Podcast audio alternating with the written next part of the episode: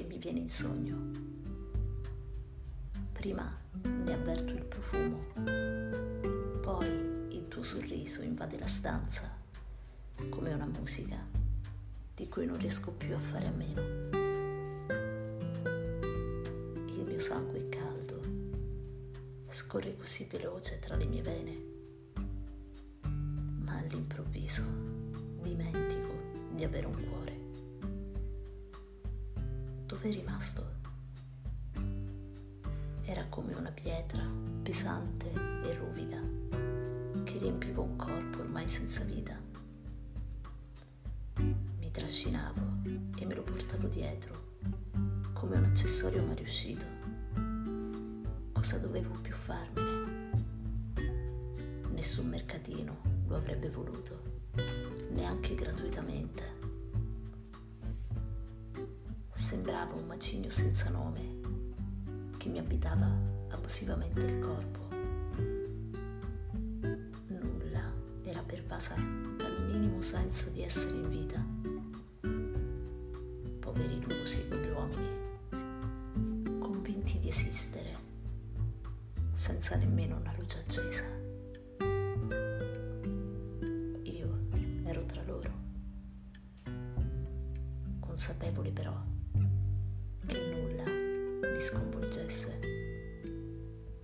Nero era il colore dei miei occhi, nero era il sapore del mio sguardo, contaminata da una perenne e necessaria infelicità che mi guardavo bene dall'abbandonare.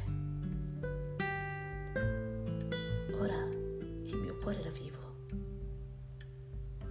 Tu lo avevi riportato a galla, scendendo nella profondità abissale di quell'oceano in cui lo avevo seppellito e legandolo saldamente alle catene con cui oggi mi tieni aggrappata.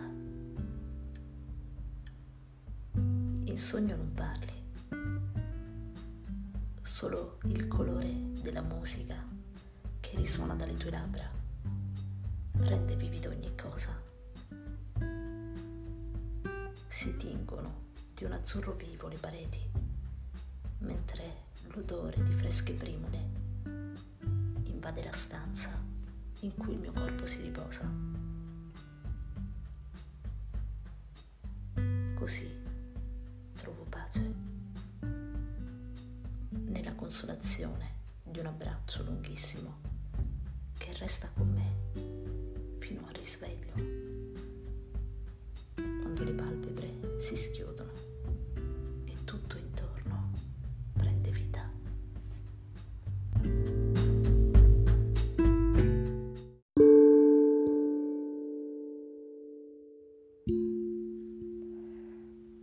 Sento la dannata esigenza di scrivere per combattere la nostalgia che mi assale. Di notte quando spalanco gli occhi e non comprendo dove mi trovo. Così, sospesa tra il riposo e la veglia, combatto contro fantasmi che non afferro, per quanto ne percepisca l'odore. Sanno di vecchio, di antico, di pagine sgualcite ingiallite dal sapore acre. Lì qualcuno ha scritto con un inchiostro indelebile che non si lava, un po' come la pelle in cui viviamo costretti. Non l'abbiamo scelta, eppure ci corazza da tutte le battaglie che combattiamo ogni giorno per sfuggire a ciò che abbiamo sentito, l'esigenza di cambiare. Scorgo quelle stelle in cielo, fisse lì immobili, ad osservarmi, mentre i miei occhi scrutano la quiete che pervade questo posto. La luce nelle case accanto, le tende che non servono a nulla perché rivelano comunque mondi piccoli in cui ciascuno si rifugia.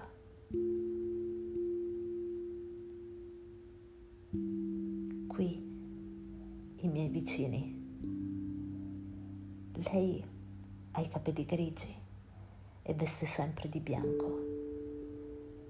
Abita una stanza intrisa di tante cose. Un divano perennemente coperto da una tela. Un tavolo su cui non puoi discernere un oggetto. E il suo televisore sempre sintonizzato sullo stesso canale. Lei è seduta a tessere fili infiniti che si sbrogliano da una matassa. Non si ode mai una voce, nessun dialogo, anche se un'altra figura si scorge. Un uomo anziano discreto, una presenza fine che si muove tra il bagno e la camera. Nessuno li vede mai pranzare, nessuno li sente mai discutere. Spesso ho immaginato che fossero muti, o forse il tempo vissuto per una vita l'uno a fianco all'altro ha realizzato fra di essi una patina di dominante silenzio. La luce a un certo punto si spegne. Lo immagino dalle tapparelle abbassate che chiudono la vista su quel presente mondo immobile, uguale nel fluire dei giorni che passano. Così ritorno a fissare le stelle. Una in particolare mi guarda, mentre nel profondo della mia anima inquieta cerco risposte che sanno di domande incompiute. La luce non è lontana, eppure la rifugo come per paura che sveli e riveli ciò che di me non è dato conoscere.